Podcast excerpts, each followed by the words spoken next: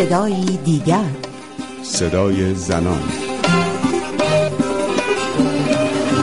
برای اولین بار در تاریخ جمهوری اسلامی یک روحانی بلندپایه شیعه از حوزه علمیه نجف در مورد وضعیت زنان در ایران هشدار داده و گفته است نباید در مورد حجاب اجبار روا داشت.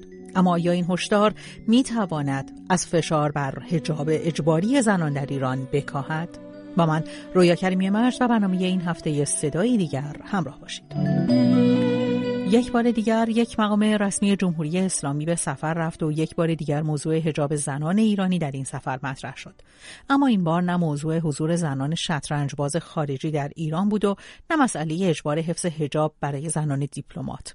این بار در دیداری میان رئیس قوه قضاییه ایران و یکی از برجسته ترین شاگردان آیت الله خویی در شهر نجف آیت الله اسحاق فیاض به مقامات ایرانی هشدار داد که علیرغم گسترش فرهنگ حجاب در بسیاری از کشورهای اسلامی مشکل بدحجابی و بیهجابی در ایران همچنان وجود دارد.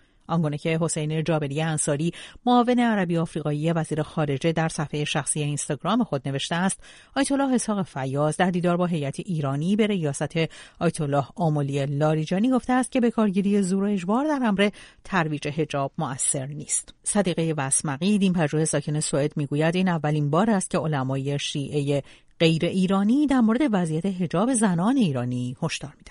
همواره علمای شیعه خودشون رو دیدگاه ها و سیاست هاشون رو متفاوت از علمای سنی و اندیشه سلفیگری تلاش کردن معرفی بکنن. اما وقتی علمای شیعه هم حکومت رو به دست گرفتن در جمهوری اسلامی به این نکته مهم توجه و دقت نکردن که همون تفاوت هایی رو که قائل هستن در عمل هم نشون بدن. یکی از موارد بسیار مهم همین مسئله حجاب اجباری و همچنین حقوق زنان بوده که وقتی علمایی که در قدرت قرار گرفتند این سیاست ها رو در پیش گرفتن که هیچ تفاوتی با سیاست سلفی ها نداره. حتی علمایی که در بیرون قدرت بودن نسبت به این مسئله نقد نکردن مخالفت نکردن. و من فکر می کنم این اولین بار هست که یکی از علمای رد بالای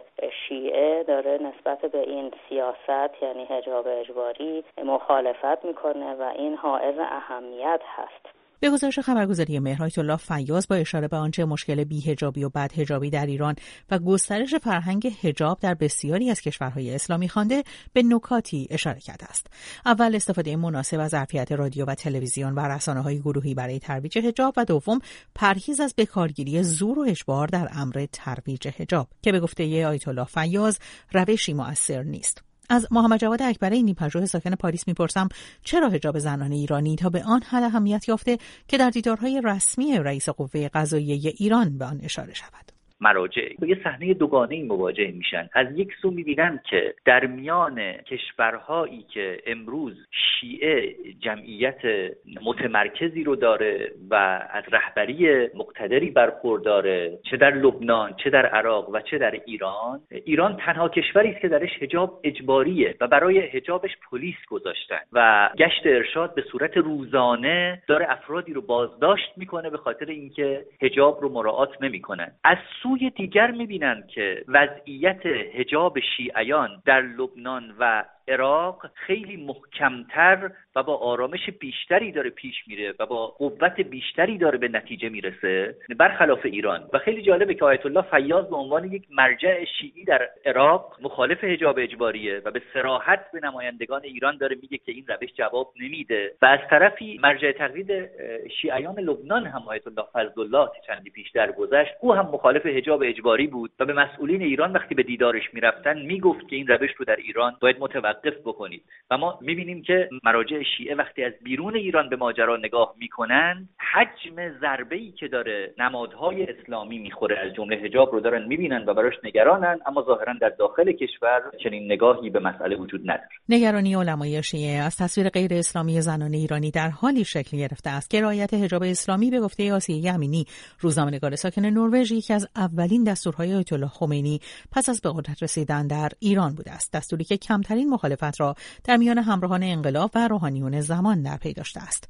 آسیه امین. ایشون همیشه مخالف حضور زنان در حوزه های عمومی بودن. ما یادمون نره که سالها پیش از انقلاب و دلیل خیلی از درگیری های آیت الله خمینی با حکومت سلطنتی پهلوی داشتن مسئله زنان بود. اولین باری که ایشون در حوزه های اجتماعی سیاسی وارد شدن با مسئله حق رأی زنان وارد شدن. بعد از انقلاب هم ما اولین دستور عملی ایشون رو در حوزه حجاب می‌بینیم و از اونجایی همه گروه های سیاسی که بعد از انقلاب دلشون می‌خواسته به حیات سیاسی در ایران ادامه بدن پشت سر ایشون قرار گرفتن. کسانی که حتی اگر از نظر اندیشه با ایشون فاصله بسیار داشتن اما ترجیح دادن که زیر چتر ولایت قرار بگیرن شاید بتونن به حیات سیاسیشون ادامه بدن. و به همین دلیل اونها هم نه تنها سکوت کردن که حتی تشویق کردن به اینکه زنان بهتره که این حجاب رو داشته باشن چرا که خواسته رهبر انقلاب بود. از همون ابتدا جمهوری اسلامی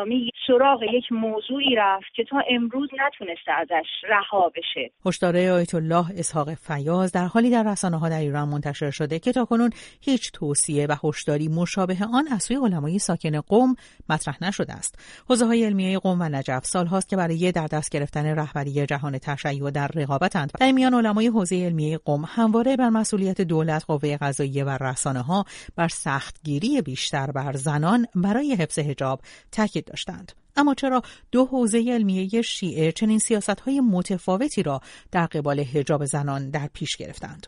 محمد جواد اکبرین دور بودن علمای قوم از جوامع مسلمان غیر ایرانی را از دلایل این امر می‌داند و می‌گوید اونایی که در ایران و در قوم موندن کاملا بسته موندن یعنی بستن فضای فرهنگی در ایران رو اونها تاثیر مستقیم گذاشته.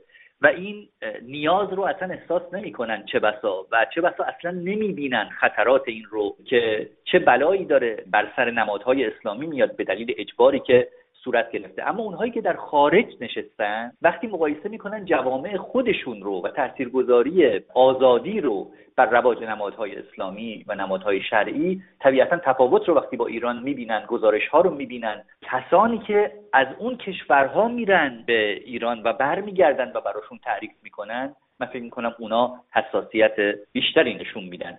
حتی یادم هست که یکی از مهمانان یکی از کنفرانس های اسلامی با حیرت از وضعیت حجاب در ایران تعریف می‌کرد. گفت در خیابانهاش احساس نمی‌کردم که یک نفر آدم ملتزم به اسلام در میان زنان دارم می‌بینم تو خیابانهای تهران این مقدار متحیر شده بود و می‌گفت که چطور بعد از چند دهه انقلاب این وضعیت وجود داره و انگار همه حجاب ها و همه پارچه هایی که رو سر خانم ها هست نوعی اعتراض به نظر می‌رسه. یعنی او احساس می‌کرد که این نوع تمسخر حجابه و نوعی اعتراض به حجاب اجباری. آنچه محمد جواد اکبر این تمسخر حجاب اسلامی نامیده به گزارش نیروی انتظامی جمهوری اسلامی حاصل ده ها هزار تذکر کتبی و میلیون ها تذکر و ارشاد زبانی است که در بیشتر سالهای پس از انقلاب اسلامی به شدت رواج داشته است. با این همه آیا ممکن است که جمهوری اسلامی تغییری در فعالیت های تاکنون بدون نتیجه خود بدهد و از فشار خود برای اجباری کردن حجاب بکاهد؟ آسیه امینی احتمال این تغییر را کم می‌داند. اولا بنیان خودش رو به این ریسمان گره زد. و شاید این تصور وجود داره که باز کردن این گره یه جورایی حیات جمهوری اسلامی رو ممکنه به خطر بندازه.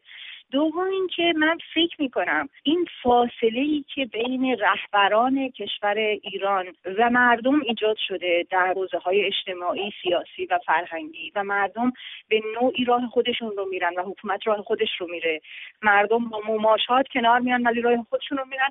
جمهوری اسلامی هم سیبیلی در می‌کنه خیلی از مسائل رو. شاید به همین دلیله که سعی می‌کنن که این موضوع رو به این شکلی که هست تحمل کنن به نوعی. ما زندگی مسالمت آمیز نداریم. ما تحمل مسالمت آمیز داریم بین مردم و حکومت در ایران.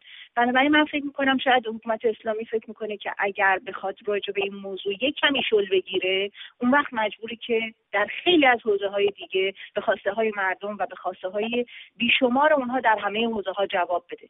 بنابراین گره اول رو محکم نگه میداره که مجبور نباشه به خواسته های دیگه جواب بده. شما هم می‌تونید نظرتون رو در مورد حجاب اجباری با ما در میون بگذارید. به نظر شما یا اگر از اجبار و فشار حکومتی برای حفظ حجاب زنان ایرانی کاسته بشه تغییری در شرایط زنان مسلمان ایرانی ایجاد خواهد شد. 0042 02 21 12 21 12 در اختیار شماست. تا هفته دیگر و صدای دیگر پاینده باشید و شاد باشید.